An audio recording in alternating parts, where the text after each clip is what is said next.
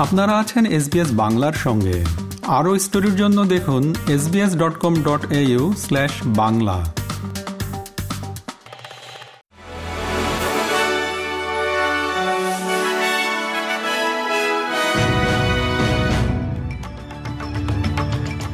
SBS Bangla. আজকে শীর্ষ খবরে সবাইকে আমন্ত্রণ জানাচ্ছি আমি শাহান আলম।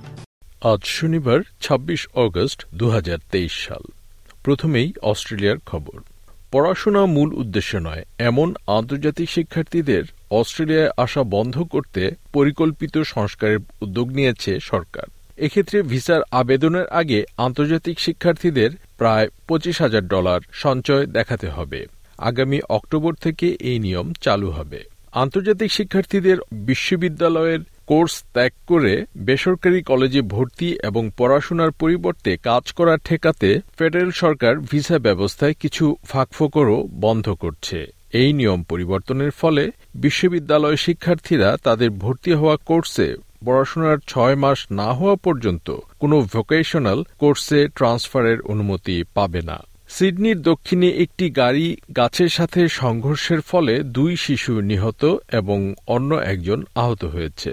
নয় এবং দশ বছর বয়সী দুই ছেলে শিশু মন্টেরি এলাকায় ঘটনাস্থলে চিকিৎসা নিলেও তাদের হাসপাতালে নিয়ে যাওয়া হয় এবং পরে তারা সেখানে মারা যায়। একজন ৩৩ বছর বয়সী ড্রাইভার যাকে ওই দুই ছেলের আঙ্কেল বলে মনে করা হচ্ছে, তিনি হাসপাতালে গুরুতর অবস্থায় চিকিৎসাধীন রয়েছেন। তবে তার নয় বছর বয়সী মেয়ে সামান্য আঘাত পেয়েছে।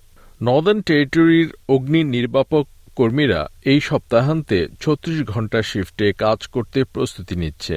কারণ এই অঞ্চলটি গত বেশ কয়েক বছরের মধ্যে মৌসুমের সবচেয়ে ভয়াবহ বুশফায়ার কবলে পড়তে যাচ্ছে। আবহাওয়া ব্যুরো বলেছে যে লা নিনা ইভেন্টের সময় ভারী এবং অস্বাভাবিক বৃষ্টিপাতের ফলে এই অঞ্চলটি অস্বাভাবিকভাবে গরম এবং শুষ্ক অগ্নি মৌসুমে প্রবেশ করেছে, যার কারণে অতিরিক্ত ফিউল লোড হয়েছে। এবার আন্তর্জাতিক খবর। রাশিয়া বলেছে যে ক্রেমলিন ইয়েফজেনি প্রিগোজিনকে হত্যার নির্দেশ দিয়েছে বলে যে খবর বেরিয়েছে তা সম্পূর্ণ মিথ্যা। রাশিয়ান কর্তৃপক্ষ বলেছে যে তারা একটি জেট প্লেন দুর্ঘটনার ঘটনাস্থল থেকে দশটি মৃতদেহ এবং ফ্লাইট রেকর্ডার উদ্ধার করেছে। নিহতদের মধ্যে ওয়াগনার প্রধানও ছিলেন বলে ধারণা করা হচ্ছে।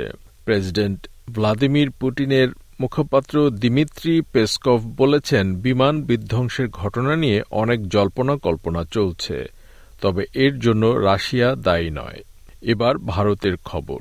ভারতে উচ্চ মূল্যস্ফীতি এবং বেকারত্ব বেশি থাকার পরেও ভোটাররা প্রধানমন্ত্রী হিসেবে নরেন্দ্র মোদীকে বেছে নিতে পারেন বলে ভারতের একটি জরিপ বলছে। ইন্ডিয়া টুডের মুড অব দ্য নেশন জরিপ অনুযায়ী এখনও ব্যক্তিগত জনপ্রিয়তার কারণে আগামী বছরের নির্বাচনে তৃতীয় মেয়াদে সহজে জয়লাভের পথে রয়েছেন মিস্টার মোদী। তবে জরিপের ফলাফলে এও বলা হয়েছে যে প্রধান বিরোধী দলীয় নেতা রাহুল গান্ধী এবং ২৬টি বিরোধী দলের নতুন জোট ইন্ডিয়ার জনপ্রিয়তাও বেড়েছে। আসন্ন নির্বাচনে তাদেরও ভালো করার সম্ভাবনা রয়েছে। কিন্তু ভারতের প্রধানমন্ত্রী হওয়ার দৌড়ে রাহুল গান্ধীর চেয়ে ছত্রিশ পয়েন্টে এগিয়ে আছেন মোদী।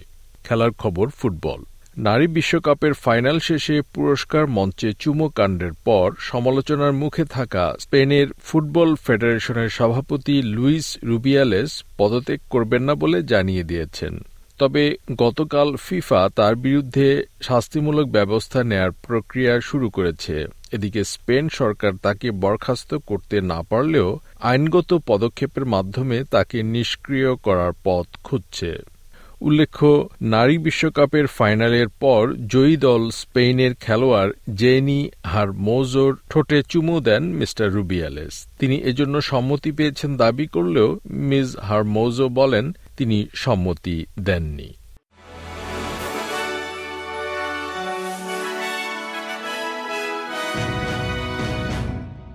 শ্রোতা বন্ধুরা, এই ছিল আমাদের আজকের শীর্ষ খবর। এসবিএস বাংলার প্রতিদিনের সংবাদ নিয়ে আমাদের আরও পডকাস্ট শুনতে ভিজিট করুন SBS dot com dot U forward slash Bangla. আপনাদের সাথে ছিলাম আমি শাহান আলম। সবাইকে শুভকামনা। এরকম স্টোরি আরও শুনতে চান, শুনুন Apple podcast Google podcast Spotify কিংবা যেখান থেকেই আপনি আপনার পডকাস্ট সংগ্রহ করেন।